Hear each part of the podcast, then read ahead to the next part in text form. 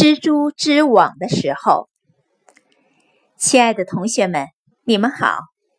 歌露营为大家准备的新一千零一夜故事会就要开始了，请大家安静下来，准备听故事了。我是喜马拉雅 FM 的爱心主播中道而行，今天我要为大家带来的故事叫做《蜘蛛织网的时候》。作者朱迪高曼。怎么装扮圣诞树好呢？森林里的动物和小鸟们无法达成一致意见。用橡果树吧，豪猪说：“我们可以把橡果、橡树果挂满圣诞树。”天呀，不可以！花栗鼠说。我可不能把我储藏的橡树果都拿出来，这可是我的食物。要是用彩色的羽毛来装扮我们的圣诞树，会很漂亮的。天呀，不可以！红雀说：“没了羽毛，我们鸟儿怎么飞啊？我们用什么保暖？要是用松果，会很漂亮的。”天呀，不可以！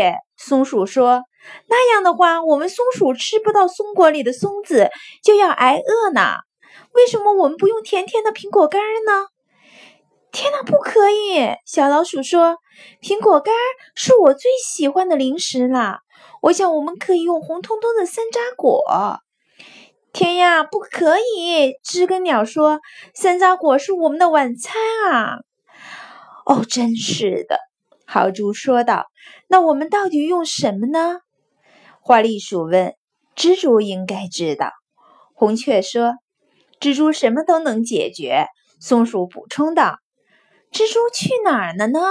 小老鼠问。它刚刚还在这儿呢。知更鸟回应。我在这儿。一个声音传来。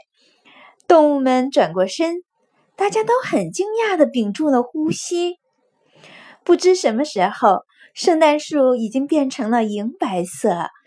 蜘蛛结的网把圣诞树从上到下都装点了起来，蜘蛛网在树枝间交错着，在太阳的照耀下发出亮闪闪的光芒。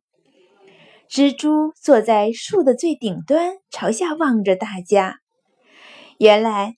当动物们在七嘴八舌、没完没了地讨论用什么装扮圣诞树的时候，蜘蛛已经静悄悄地开始装扮它了。